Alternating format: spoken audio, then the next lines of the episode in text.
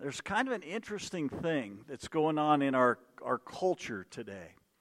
Been a lot of studies and polls and things done, and, and what they're finding is that people are going to church less and less. They're reading their Bibles less and less. They're praying less and less. And yet, in spite of all of that, what they're finding is that there is a greater belief in life after death today than there was many years ago when more people were going to church. Kind of a, a paradox there, isn't there? And, and it's really interesting, even among atheists and agnostics, people who don't believe in God, almost a third of them believe that there is some kind of life after death. And even 6% of them believe that there actually is a physical existence after death. I found that, that kind of interesting when I looked at some of those studies this week. But the thing is that, that most of us don't get our ideas about what life after death is like from the Bible. People get that from all kinds of other places. There are some people who get their idea of what life after death is like just based on their own wishes and desires. A lot of people out there that, that think, well, you know, God's such a loving God, He can't possibly send anyone to hell. And so everyone's going to end up in heaven. Everyone's going to end up with God. And that would seems nice, but that's not what the Bible teaches. There are other people that, that get their ideas about what life after death is like from these near death experiences that people have, right? You've read about a lot of those. And, and some of them, I don't really know. You read them and they seem to kind of fit with Scripture, but a lot of them don't fit with the Bible at all. And so we know that those, those experiences that we can't base what we know about heaven, what we know about life after death based on those. A lot of people, guess where they get their ideas? From movies and TVs, TV shows. And that's where you get all these kind of crazy ideas like, like how many people, you know, do you know that say after a loved one dies, well, God must have needed another angel, right? But nobody becomes an angel when you die. We're going to see that clearly from the scriptures today. And the problem with all those other ways of thinking about life after death, other than what we find in the scriptures, is that they don't provide any hope for us. It's only what we see in the scriptures, the things that we're going to look at today, the, the view of what life after death is like from the, the view of the scriptures, that really gives us hope. And so this morning we're going to look at a, a passage from First Thessalonians as we continue there that's going to reveal the, what life after death is like from God's perspective. And as we study that together this morning, I am convinced that once you fully understand what life is like for those who believe in Jesus Christ, who have put their faith in Him, that you can't help but live a life that's full of hope, regardless of what you might be going through right now. Because there's hope that we're going to find in this story this morning, or in this passage. Now, as we look at the passage this morning, I'm going to approach this passage the same way that Paul approached this topic when he wrote this letter. I'm going to do it from a pastoral perspective. I'm not going to get up here this morning and try to put all the all the things that uh, revolve around the end times into some nice little chart, some chronological chart that puts everything in order. As I as I've shared with you before, I think there's enough mystery in the scriptures about what's going to happen there that that I can't do that anyway to be real honest. And I'm skeptical of anyone who thinks that they can to be real honest. So I'm not going to try to do that. There are a lot of different views out there about kind of the timing of some of these events. And I have my own opinions on those, but I'm not even going to share those with you this morning. I'm not going to try to convince you that mine are right and that yours are wrong. I'm not going to get into an argument with you about those things. Because, like Paul, my, my concern is pastoral. My concern is that you would understand the things that we're going to look at this morning, and that as a result of that, you would have the kind of hope that you can't get anywhere else. So, so understanding that, let's go ahead and look at the passage that we're going to look at this morning. It's found in 1 Thessalonians chapter 4. And uh, this morning I'm going to begin reading in verse 13. But we do not want you to be uninformed, brothers, about those who are asleep, that you may not grieve as others do who have no hope. For since we believe that Jesus died and rose again, even so through Jesus, God will bring with him those who have fallen asleep. For this we declare to you by a word from the Lord, that we who are alive, who are left until the coming of the Lord, will not precede those who have fallen asleep. For the Lord himself will descend from heaven with a cry of command, with the voice of an archangel, and with the sound of the trumpet of God. And the dead in Christ will rise first. Then we who are alive, who are left, will be caught up together with them in the clouds to meet the Lord in the air. And so we will always be with the Lord. Therefore, encourage one another with these words. We really see that, that Paul kind of bookends this passage with words of encouragement because that's what he wants to do here. He wants to, to encourage us with this passage here. And we can begin to kind of read through between the lines pretty easily and understand why it is that, that Paul is writing what he's writing here, can't we? Obviously, when he was there in Thessalonica, when he started the church, one of the things he taught them was the doctrine of the second coming of Jesus Christ. That would have been something that would have been important, something that he would have passed on to them. And as we see here, God had revealed some things about that second, second coming directly to Paul, and so he passed those things on. And we know that Paul would have been one of those who, who believed that the coming of Jesus was imminent, that it would happen in his lifetime. We know that because look what Paul writes in, in verse 17 here. He writes this He says, We, and that's the key word, who are alive, who are left, will be caught up. So, Paul, by using the word we, he's indicating that he thinks he's going to still be alive when Jesus comes back again. And he would have certainly passed that idea on to the people there at Thessalonica. Well, here's what's happened. Between the time that he comes there and he establishes the church and the time that he's now writing this letter, is that people in the church, they have started to pass away. And so the people that are left, the loved ones, they're, they're beginning to worry well, did they miss out on the second coming of Jesus? What's going to happen to them? And so Paul is going to write here and he's going to, he's going to teach them about about the second coming. And he does it, as he says here, so that he can encouragement, encourage them both in their own lives and to encourage them about what's going to happen with the loved ones who have passed away before them.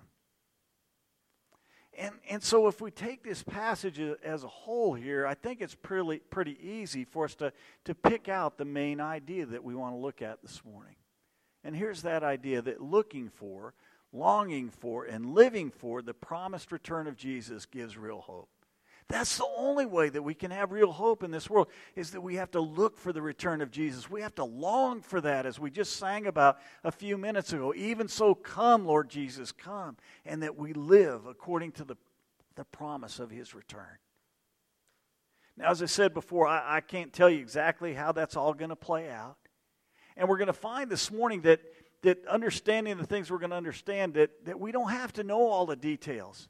That all we have to really focus on is the promise that Jesus made that He's going to return. We need to focus on Him and the fact that He's coming back. And frankly, all the other details that surround that really don't make a whole lot of difference. I'm convinced that when Jesus comes back again, that that pretty much everyone is going to be just as surprised about how he does that than everyone was at his first coming when almost all the people are missed it because they had different expectations. I think we'll see some things. I think as things play out that we'll begin to see that. But but I think there's enough mystery there that, that we just don't understand how it's going to happen.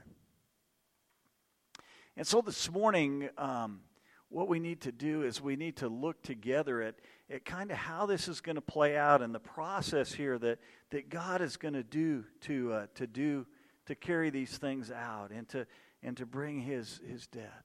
Now, we, we tend to think that our culture is so much different than the culture back then, but you know, they were dealing with the same doubts about life after death as we were.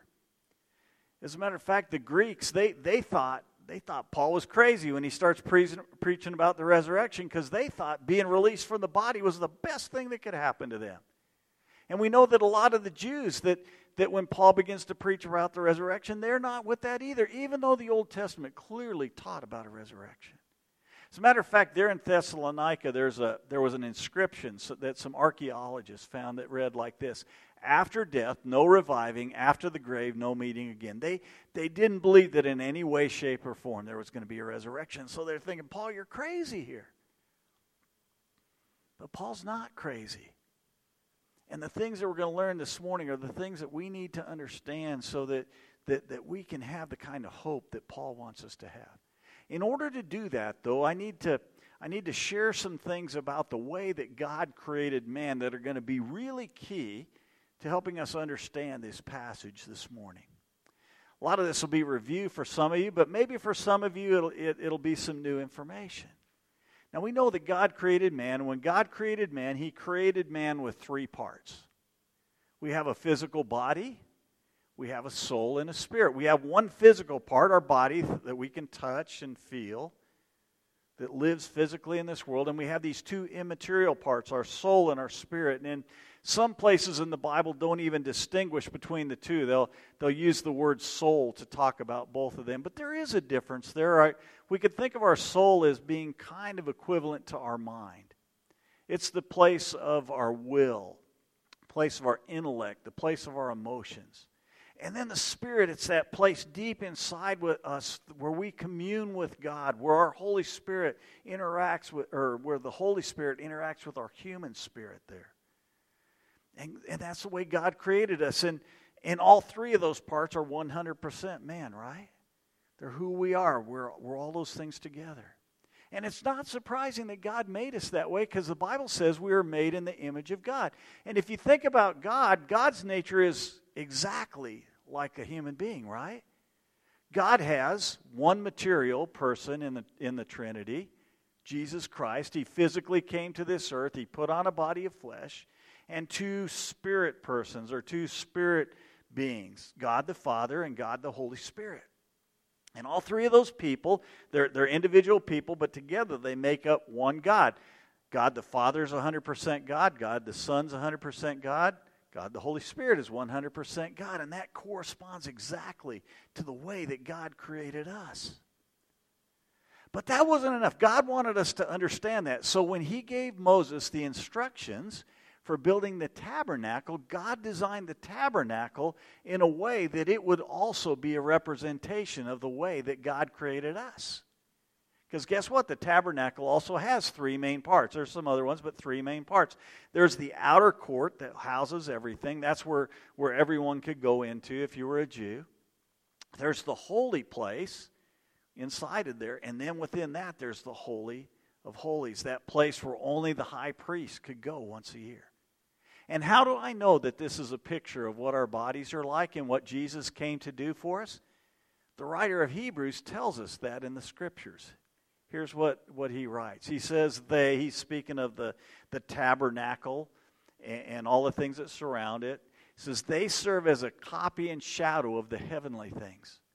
For when Moses was about to erect the tent, he was instructed by God, saying, See to it that you make everything according to the pattern that was shown to you on the mountain. And here's how we know it pertains to Christ and what he does for us. But as it is, Christ has obtained a ministry that is much more excellent than the old, as the covenant he mediates is better, since it is enacted on better promises. So we have this picture. We have this picture in God Himself. We have this picture in the tabernacle that points to the fact that man has these three separate parts of who we are. And that's going to be really important now as we begin to look at this process that Paul lays out for us here in this passage and in some of his other writings, um, as we'll see in just a moment. So here's the process. Here's what happens to someone who is a, a follower of Jesus Christ, a disciple of Jesus Christ, someone who has put their, their faith in him. The first thing that happens here is it tells us that man sleeps. Man sleeps. And there's some things about sleep here that are important. I mean, think about it. When you go to sleep, you expect that you're going to wake up again, right? That's the expectation. Most of the time we do that until one final time in our life. And the idea here is that when a man dies, it's only temporary. That we can expect that we're going to wake up again. This is the same word that Jesus uses when he's talking about Lazarus. Remember, we looked at that example here maybe a month or two ago when Lazarus died and Jesus raised him. He says, Oh, Lazarus is just asleep. It meant that he was dead, but, but that was only a temporary thing. It's really interesting. This word here, translated as sleep, the Greek word that's used there is the same word that we get our English word cemetery from. And the reason that we get that same word, that word for cemetery, is because the early Christians, they viewed a cemetery as just a place where the body would sleep. And that one day Jesus was going to raise it up again. That was their expectation. So that's why they called it a cemetery. It was really a, a dormitory or a sleeping room for the body. Now, this idea of sleep, it only pertains to the body. Only the body sleeps. And this is really important for us to understand, and we'll see why that is in just a second. Now, I need to tell you that there are some people out there that teach something that's called, quote, soul sleep. And what they teach is that when we die, our souls just kind of like are out there in limbo somewhere, kind of. You know, that they sleep too. But that's clearly not the case. Because the next thing that we see here in, the, in this process is that the soul and the spirit, that when we die, that they're immediately in the presence of Jesus. They're immediately in the presence of Jesus. They don't sleep, they don't float around there somewhere. And we know this because Jesus himself, his own words prove this. When Jesus was there on the cross, remember the thief that was next to him? What does Jesus say to him? He says to the thief, Truly I say to you, when? Today you'll be with me in paradise. In other words, that, that he would immediately be with Jesus when he died. And we know that wasn't true of his body. His body was taken down off the cross and put in a tomb just like Jesus. So his body was not with Jesus, but his soul and his spirit were with him immediately upon death. We also know that from, from the writings of Paul. Paul in a couple of places makes this really clear. Here's what he writes in 2 Corinthians chapter 5. Yes, we are of good courage, and we would rather be what? Away from the body and at home from the Lord. And what we see here is that death from a biblical perspective, death from a, a perspective of both the Greeks and the Hebrews, that it wasn't a just ceasing to exist. It wasn't annihilation. That death is really this picture of a separation, that the body is separated from the soul and the spirit. That's what, that's what death means. The, the Greek word for death and the Hebrew word for death. They both indicate this, this separation. We see it here because we're away from body and home with the Lord. Our soul and the spirit are immediately with Jesus. We even see this in the Old Testament, in the book of Ecclesiastes. It says this And the dust returns to the earth, speaking of our body, as it was, and, and what? The spirit returns to God who gave it. And so there's this separation that happens, happens at death. The body goes in the ground, it sleeps. The soul and the spirit immediately go to be with Jesus. One more, one more passage from Paul that uh, shows this again from Philippians. We saw this here a while back. I am hard pressed between the two. My desire is to depart and what? Be with Christ, for that is far better. Paul expected that the very moment that he died, that his soul and his spirit were going to be in the presence of Jesus Christ. Now that's exciting, right? I think this is what most people refer to uh, when they talk about going to heaven. It's kind of interesting. That phrase is never really used in the scripture. You will never find anyone talking about going to heaven. I think this is probably what most of us are talking about. It's this idea that as soon as we die, that our soul and our spirit will be in the, in the presence of Jesus Christ. And um, there's not much written in the Bible about, about this phase of our life, that what happens after we die. And, and I have my own personal opinion, and don't go anyone go saying this is what Pastor Pat said, because I'm going to tell you right, this is just my personal opinion. But I think that the moment we die, that our soul and our spirit are in the presence of Jesus, that it's going to seem to us almost instantaneous that we're going to progress to the next step in the process that we'll talk about in a moment. Think about it. Once we die, once we're in the presence of Jesus, we're no longer subject to space and time. And I think maybe that's why the Bible doesn't really deal with this, because for most of us, it's just going to seem like we're there and then we move on to the next step. And that next step that we see here is that Jesus is going to descend from heaven. And what's really cool about it is it says Jesus himself will descend from heaven.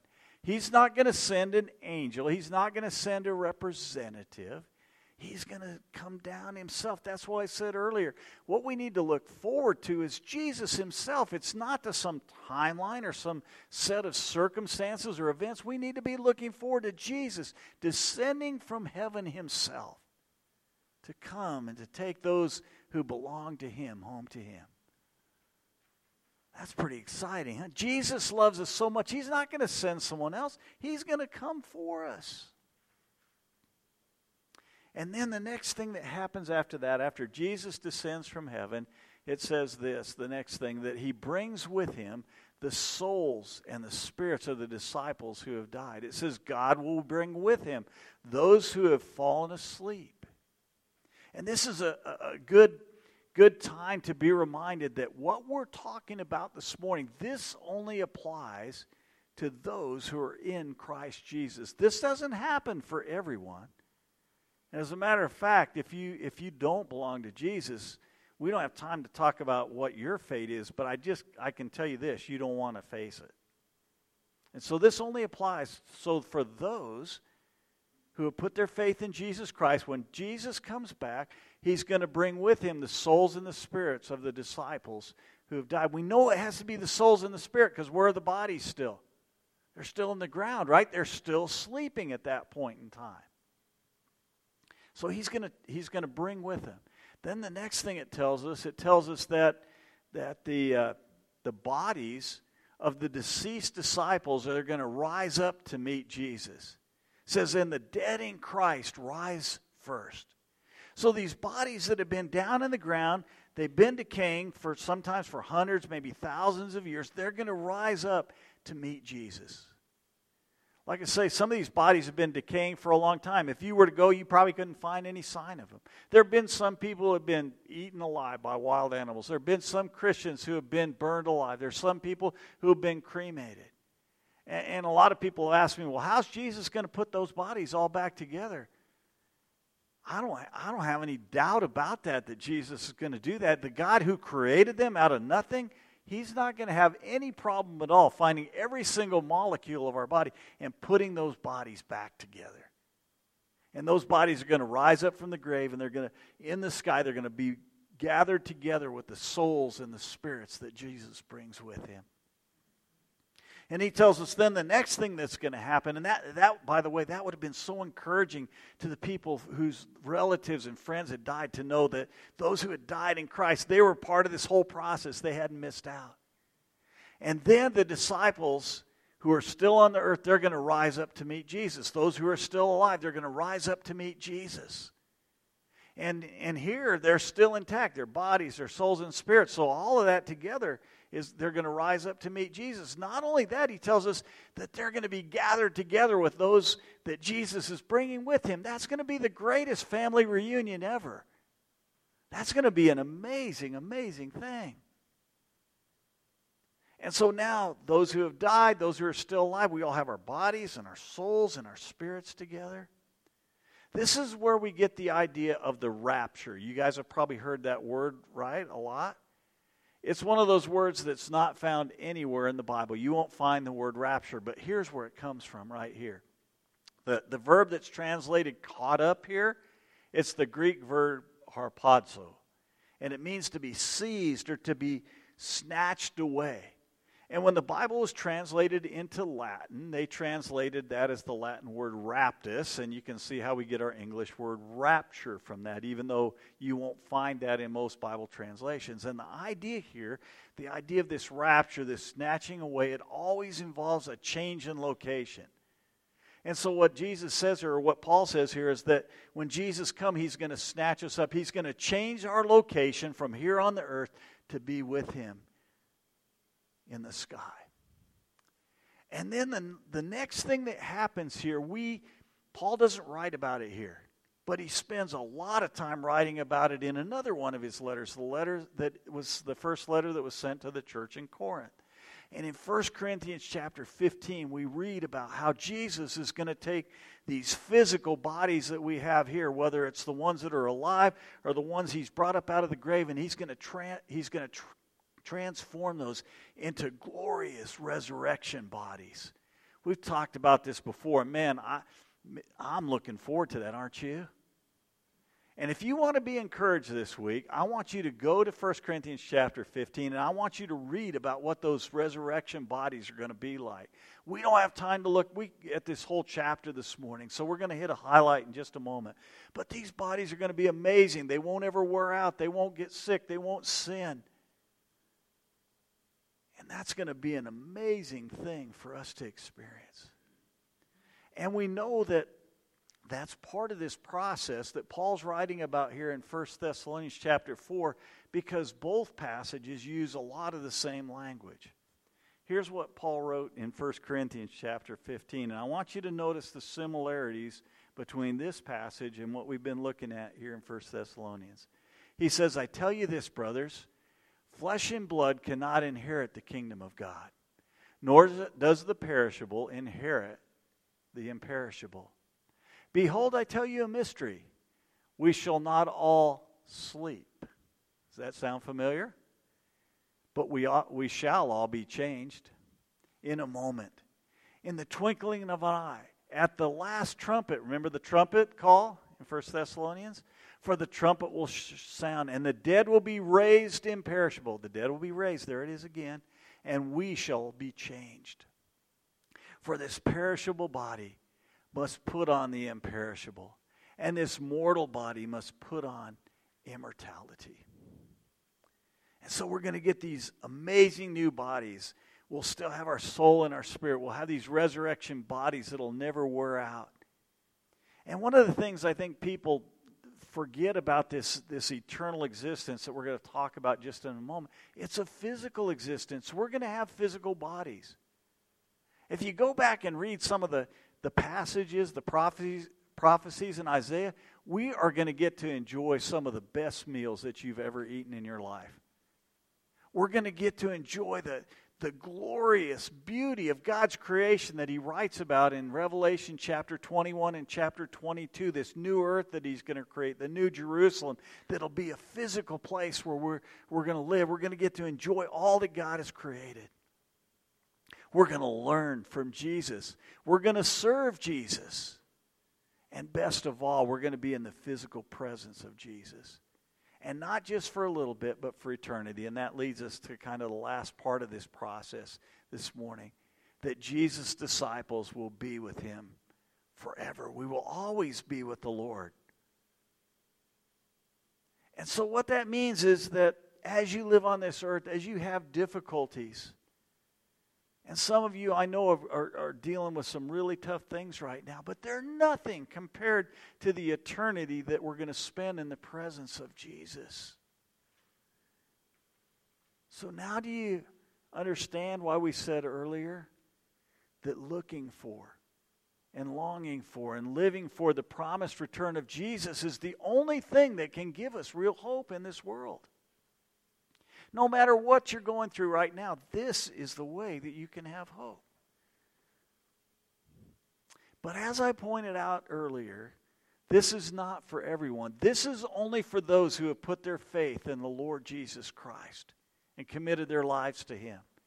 And if you've done that, you should be rejoicing this morning. You should have amazing, unending hope in your life, no matter what you're going through. Because this is what you have to look forward to. But if you haven't done that, like I said earlier, you don't want to experience what's going to happen when your life ends here on this earth.